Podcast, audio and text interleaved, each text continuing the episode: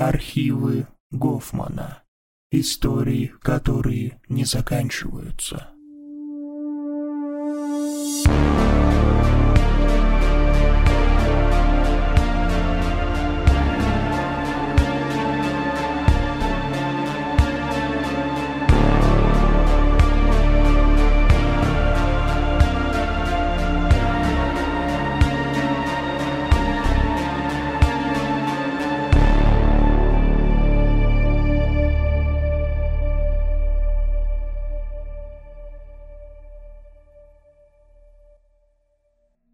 Меня направило агентство по временному трудоустройству.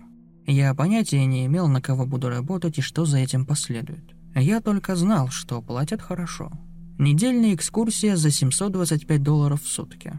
Более чем достаточно, чтобы оплатить пару счетов по кредитке и приличный кусок арендной платы за следующий месяц. За такую цену я был готов сделать почти все, что угодно. Жаль только, что я не знал тогда, во что вляпаюсь. Приехав по указанному адресу, я очень удивился. Это было большое сооружение в конце грунтовой дороги в лесу через два городка. Большая вывеска снаружи гласила «Сын Тейти Корп». Это было простое белое двухэтажное здание, лишенное каких-либо опознавательных знаков. Его внешний вид не давал никаких идей о его значении. Его местоположение было еще более непонятным. Судя по одному названию, я должен был предположить, что это была какая-то биотехнологическая компания. Наверное, мне нужно было убирать радиоактивные отходы или что-то в этом роде. За то, сколько они мне платили, я был с радостью рискнуть своим здоровьем. Войдя в здание и встретившись с администратором на ресепшене, я был направлен в комнату 371 на втором этаже, где мне предстояло ждать Элла, моего нового босса. Это была стандартная обстановка для любого офиса, хотя и более причудливая, чем обычно. Красный ковер, белые стены и никаких окон. Всего шесть столов и три ряда по два, каждый со своим компьютером. В дальнем конце комнаты была большая стена, покрытая односторонним зеркалом, с проходом со ступенями по обе стороны от него. Внутри стоял единственный стул, письменный стол и стационарный телефон – Вероятно, это место для руководителей, которые следят за производительностью сотрудников. Кроме этого, в комнате не было ничего интересного, если только не считать за интересное корзину для мусора и папоротник в углу. Пожилой джентльмен открыл дверь в комнату и подошел пожать мне руку, представившись Эллом. Он, оказалось, спешил, не теряя времени на описание предстоящей задачи. Я должен был оставаться в этой самой комнате с 8 вечера до 6 утра, до следующего дня, каждую ночь в течение недели. Он оставил мне номер своего мобильного и заламинированный список правил, которым нужно следовать. Он сказал мне, что не может преувеличить важность следования каждому из них в точности так, как они были сформулированы. Как только он убедился, что я понимаю всю серьезность ситуации, он оставил меня в покое, закрыв за собой дверь. И это все? Неужели? Просто оставаться в комнате по 10 часов в сутки? Я понятия не имел, почему мне платят больше 5000 долларов за то, что я сидел в комнате. Но некоторое время назад я научился никогда не смотреть дареному коню в зубы. Я просто сидел в комнате, наблюдая с улыбкой на лице, и просматривал список правил. Всего их было 10, и все они привели меня в замешательство. Первое. Как только наступит 8 часов, заприте дверь и ни в коем случае не выходите из комнаты до 6 утра. Планируйте свое пользование туалетом и периоды приема пищи соответственно. В комнате не должно быть ни еды, ни напитков. Второе. Не пользуйтесь компьютером Хэнка. Он ближе всего к выходу. Никто и никогда не должен прикасаться к нему, ни при каких обстоятельствах, даже Хэнк. Если зазвонит телефон, отвечайте, но не разговаривайте. Что бы ни говорил голос на другом конце провода, вы не должны отвечать. Повесьте трубку через две минуты. Четвертое. Не впускайте уборщика. У вас его нет. Пятое. Если кто-то еще подойдет к двери, впустите его, но не обращайте на него внимания. Ни в коем случае не реагируйте. Когда они уйдут, закройте дверь и заприте ее за собой. Шестое. Если корзина для мусора меняет свое местоположение, поставьте ее обратно в угол, как только заметите. Седьмое. Если я зайду, впустите меня только если я знаю пароль. Восьмое. Точно в 21.30 установите на главном экране каждого компьютера разные URL-адреса, кроме компьютера Хэнка. Не реагируйте на то, что увидите. Ведите себя как обычно. Девятое. Если увидите Харви, накормите его одним из лакомств со стола Лизы, тот, что напротив стола Хэнка. Десятое. Если возникнет чрезвычайная ситуация, позвоните мне на мобильный, но не позже 22.05. Под последним правилом была еще одна фраза, нацарапанная прямо на алюминирующей пленке ручкой. «Никто не выдержал дольше третьей ночи. Удачи». Я был озадачен, задаваясь вопросом на мгновение. Был ли Эл сумасшедшим? И было ли это причиной того, что никто не смог продержаться до конца? Возможно, его причуды были слишком велики для предыдущих кандидатов, и они отступили, опасаясь за свою безопасность в руках его хрупкого разума. Меня так легко не переубедить. Даже если бы Эл был сумасшедшим, я бы с радостью взял его деньги за то, что было очень простой работой. По крайней мере, я так думал. Первое дежурство было ужасно скучным. Ничего примечательного не произошло. Определенно ничего такого, что можно было ожидать от списка Элла. В 21.30 я даже изменил URL адреса на компьютерах хотя бы для того, чтобы чувствовать себя немного полезным. Однако следующая ночь была немного другой. Второе дежурство началось как обычно. Я настроился на еще одну долгую ночь, убедившись, что поел и опорожнил мочевой пузырь, прежде чем запереться. В 21.25, как раз когда я собирался снова переключить URL адреса, я увидел это. Корзина мусора стояла прямо на верхней ступеньке лестницы, ведущей в комнату наблюдения – я, конечно, не ставил ее туда. Я почувствовал небольшой всплеск адреналина, прежде чем успокоился с улыбкой. Корзина для мусора. Список. Все это было шуткой на мой счет. Эл должно быть в соседней комнате, с нетерпением ждет возможности увидеть выражение моего лица. Я выбежал на первый этаж офиса. Там никого не было. Я пошел к выходу и потряс ручку. Она все еще была заперта. Смущенный и немного испуганный, я быстро взял корзину для мусора и отнес ее обратно в угол комнаты. Я посмотрел на часы. 21.30. Я начал менять URL-адреса на всех компьютерах, отчаянно надеясь, что померещилось то, что только что произошло. Обойдя стол Хэнка, я набрал последний адрес на компьютере номер 6. Я уже собирался отодвинуться, когда на экране появилось какое-то странное изображение – это была запись с камер наблюдения за комнатой. Той самой комнатой, в которой я находился. Я увидел, что смотрю на компьютер.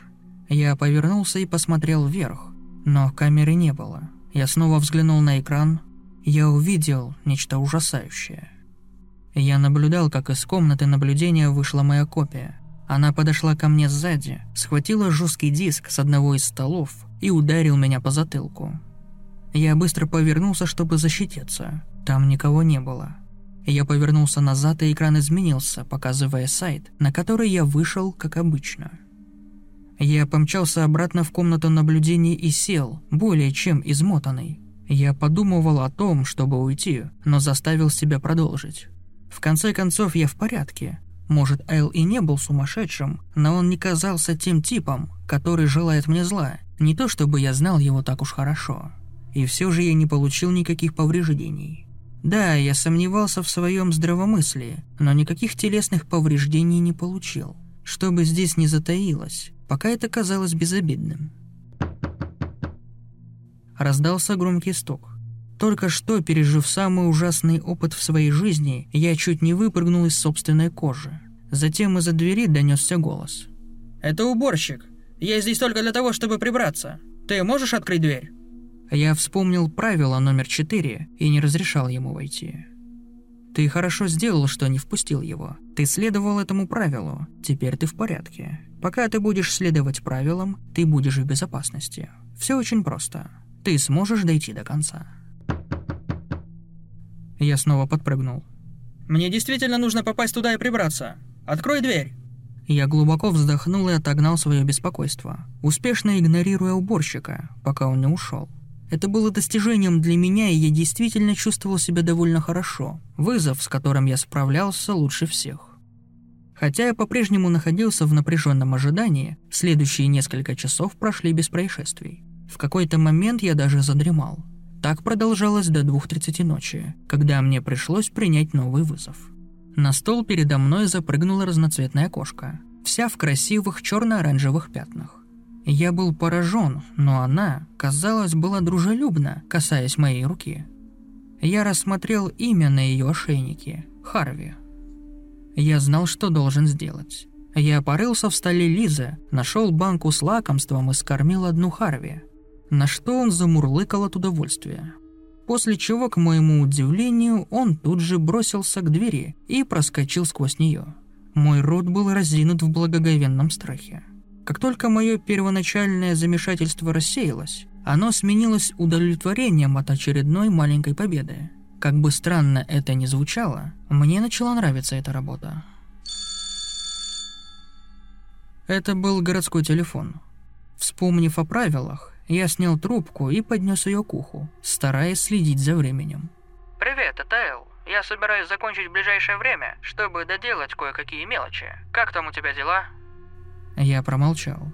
Алло, ты же знаешь, что можешь говорить, если это я, верно? Я взял в руки список правил и еще раз посмотрел их. Там не было ничего о звонке Элла. Я ничего не ответил. Нельзя так обращаться со своим работодателем. Если ты ничего не скажешь, у меня не будет другого выбора, кроме как уволить тебя. Ты действительно этого хочешь? Я твердо стоял на своем. Оставалось всего 20 секунд. Отлично. Я скоро увижусь с тобой, чтобы снять с дежурства. Я думаю, ты даже не смог бы пережить вторую ночь. Прошло две минуты, и я повесил трубку. Прошел еще час, и я чувствовал себя в безопасности. Размышляя о испытаниях, с которыми я столкнулся до сих пор, я был сбит с толку, но решителен. Я не собирался позволить комнате затуманить мой разум. Я контролировал ситуацию. Это Лиза, можно мне войти? Хоть я и колеблился, но должен был соблюдать правило 5. Я открыл дверь, и вошла женщина. «Ты должна быть новенький. Что думаешь об этом месте?» Я вернулся к своему столу в комнате наблюдения и сел, изо всех сил стараясь вести себя непринужденно. Лиза подошла к стеклу, зная, что я могу увидеть сквозь него. «Не очень ты разговорчив, а?» Ее глаза неестественно метались во все стороны, а кожа немного обвисла, как будто отваливалась от костей. Я ничего не ответил. Больше она ничего не сказала. Вместо этого она долго смотрела на стекло. Достаточно долго, чтобы я почувствовал себя по-настоящему неуютно. Затем, зайдя как ни в чем не бывало, остановилась рядом со мной, подняв руку. Я надеялся, что она не заметит, что мое дыхание стало прерывистым и затрудненным. Затем она резко опустила руку на стол, издав громкий хлопок. Я чуть не поморщился, но сохранял самообладание. Еще через пять неловких минут она ушла. Я подошел к двери и запер ее за ней. Через несколько мгновений раздался еще один стук. На этот раз это был мальчик, заявивший, что ищет своего отца. Я впустил его и снова сел. Он много раз пытался попросить меня о помощи, но я старательно игнорировал его, как и в случае с Лизой. Однако в какой-то момент я совершил ошибку, встретившись с ним взглядом. На мгновение между морганиями его глаза стали черными, как смоль, лишенные всякого цвета. Вздрогнув, я чуть не отпрянул назад, но сумел сдержаться. Как и Лиза до него, мальчик в конце концов ушел, и я быстро запер за ним дверь. Еще одно правило было исполнено.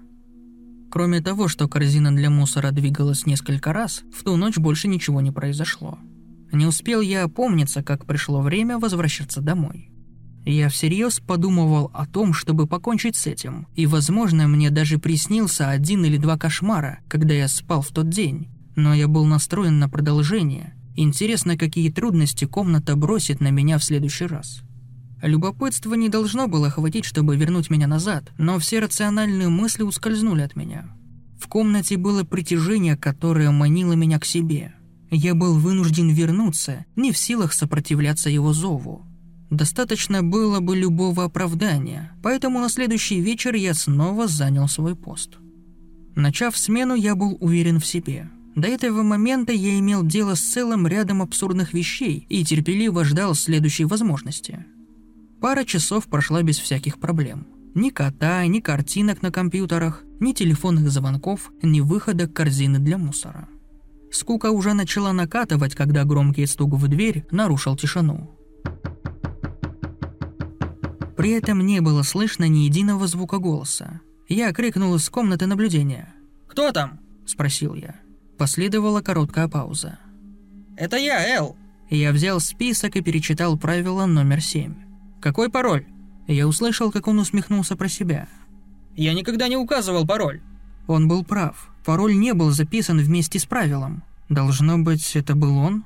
Я осторожно подошел к двери и открыл ее. Эл был там, чтобы поприветствовать меня с улыбкой. Я вздохнул с облегчением. «Дай угадаю. Боишься того, что стучит по ночам?» Он рассмеялся под моей явной нервозностью. «Ты даже не представляешь». Он закрыл дверь и что-то начал делать на одном из компьютеров. «Слушай, а почему ты не записал пароль?» – спросил я. Он снова улыбнулся. «Это уловка. Любой, кто выдавал себя за меня, мог попытаться придумать что-то, что идентифицировало бы их как меня. Понимаешь?» «Понимаю. Хорошая мысль». Он вернулся к своей работе за компьютером. Я не хотел его беспокоить, но мне просто нужно было знать. «Кстати, а что это за место? Почему все это происходит здесь?» Он повернулся ко мне. «Будет лучше, если ты не будешь задавать вопросов, особенно тех, которые намного выше твоей зарплаты». Я не был доволен полученным ответом, но я знал, что это все, что я от него добьюсь. Я дал ему спокойно поработать и вернулся в комнату наблюдения, наблюдая за происходящим через одностороннее стекло – и тут я кое-что понял. Компьютер, которым воспользовался Эл, это был компьютер Хэнка. Я дважды проверил список, чтобы убедиться. Да, это определенно был стол Хэнка. Никто не должен был прикасаться к его компьютеру. Разве это не относится и к Эллу? Я перевернул список на случай, если найду еще какую-нибудь информацию. И тут у меня упало сердце. Крупным жирным шрифтом на обратной стороне заламинированного листа был написан текст – который гласил «Пароль закусочная». Пиздец. Я схватил телефон, потянулся за клочком бумаги с номером Элла и набрал его так быстро, как только мог. Послышались несколько гудков, но он наконец-то взял трубку.